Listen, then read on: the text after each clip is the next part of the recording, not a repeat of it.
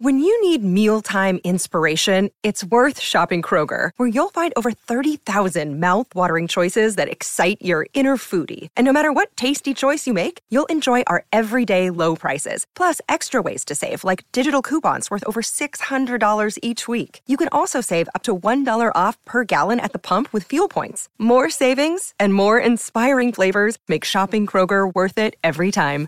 Kroger, fresh for everyone. Fuel restrictions apply. Carissimi, io sono Andrea Moccia e questo è il podcast di Geopop, le scienze nella vita di tutti i giorni.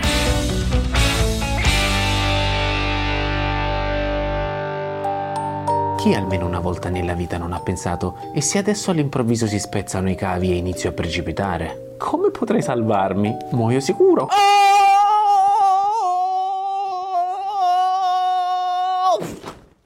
Cosa accadrebbe se, in via del tutto assurda e straordinaria, un ascensore precipitasse e se c'è un modo per sopravvivere? Già vi anticipo che sicuramente non è saltare poco prima dell'impatto come molti di voi pensano. Partiamo col vedere a che velocità ci schianteremmo se fossimo al cinquantesimo piano. Qualsiasi oggetto sulla Terra nel vuoto cade verso il basso con la stessa accelerazione gravitazionale che è 9,8 metri al secondo al quadrato. Questo significa che ogni secondo nel vuoto l'oggetto va più veloce di 9,8 metri al secondo che corrispondono a circa 35 km orari. Come per ogni oggetto, all'ascensore in caduta si oppone la forza della resistenza dell'aria. Come risultato finale tra tutte le forze in gioco, da un cinquantesimo piano un ascensore impiegherebbe 6,1 secondi a schiantarsi al suolo a una velocità di circa 148 km orari. Considerate che, nonostante possano sembrare pochi, anche solo i 35 km orari raggiunti dopo un secondo di caduta,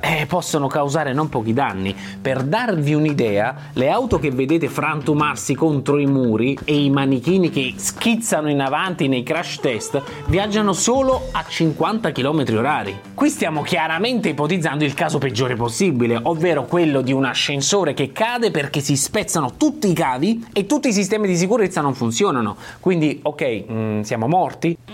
Non è detto, in realtà è tecnicamente possibile sopravvivere a una caduta in ascensore anche da altezze considerevoli, ma in che modo? Sicuramente, come vi dicevo, saltare prima dell'impatto non è la soluzione. Se ci pensiamo, è, è ovvio, anche se all'interno di una cabina in caduta libera ci sembrerà di stare fermi, come quando siamo in un treno in corsa, per esempio, in realtà stiamo andando alla stessa velocità della cabina. Quindi se la cabina sta cadendo a 130 km/h, anche noi ci stiamo muovendo a 130 km orari. Ora, facendo due calcoli, che non stiamo qui a spiegarvi nel dettaglio, anche perché sono abbastanza intuitivi, seppure fossi un atleta come Gianmarco Tamberi, ciao Gianmarco, e riuscissi a fare il salto più alto possibile dentro un ascensore in caduta, al massimo potrei raggiungere una velocità di 1,3 metri al secondo circa, ovvero 4 km orari. Capirete che togliere, sottrarre 4 km orari a 130 km orari praticamente non risolverebbe nulla. Mi schianterei comunque a una velocità altissima. Per assurdo dovrei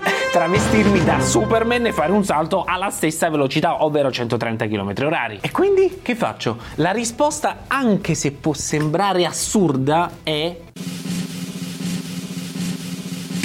mi stendo a terra.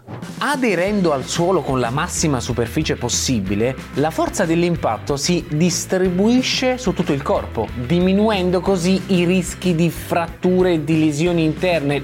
Attenzione, non stiamo dicendo che è la soluzione, eh? cioè nel senso comunque è una situazione di veramente di melma, ok? Idealmente quello che potrebbe limitare i danni è il posizionarci a quattro di bastoni e posizionare le parti molli verso il basso, quindi con la, con la panza verso il basso e eventualmente proteggere la testa più possibile. Questo per evitare di essere colpiti dai detriti. Aneddoto incredibile, pensate che quando nel 1945 un aereo colpì l'Empire State Building, uno dei motori danneggiò i cavi di un ascensore. I soccorsi portarono una certa Betty Lou Oliver, ferita nell'incidente, esattamente in quell'ascensore. Lei era in barella, stesa, e non appena la misero nel vano, l'ascensore precipitò dal 79 piano. Betty ne uscì solo con qualche osso rotto ed è proprio il fatto che lei si trovasse stesa ad aver probabilmente limitato i danni. Chiaramente una caduta così è puramente ideale ed è quasi impossibile che avvenga nella realtà,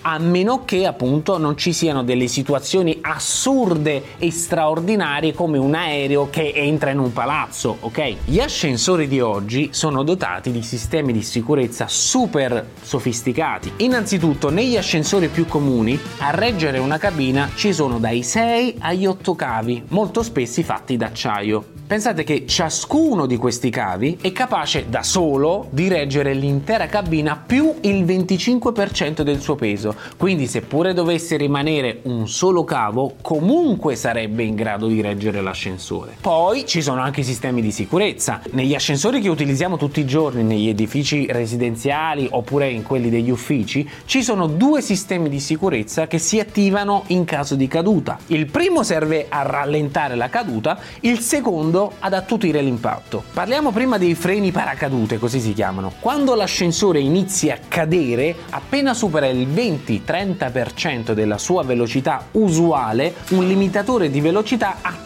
questi freni paracadute che funzionano meccanicamente come quelli di una bicicletta. L'ascensore quindi rallenta lentamente prima di fermarsi. Il secondo sistema è il cosiddetto paracolpi idraulico. Si trova sul fondo del tunnel in cui si muove l'ascensore ed è fatto con un pistone che contiene un fluido in grado di comprimersi e quindi assorbire buona parte dell'energia cinetica generata dall'impatto, un po' come se l'ascensore cadesse su un materasso. In conclusione, anche se tante persone hanno paura dell'ascensore, in realtà statisticamente sono più pericolose le scale. Più pericolose le scale, cioè pensate che su 18 miliardi di viaggi all'anno in ascensore, ogni anno muoiono solamente 23 persone poveri cristi, cioè ovviamente bruttissimo, però a livello percentuale parliamo dello 0,0000000000000.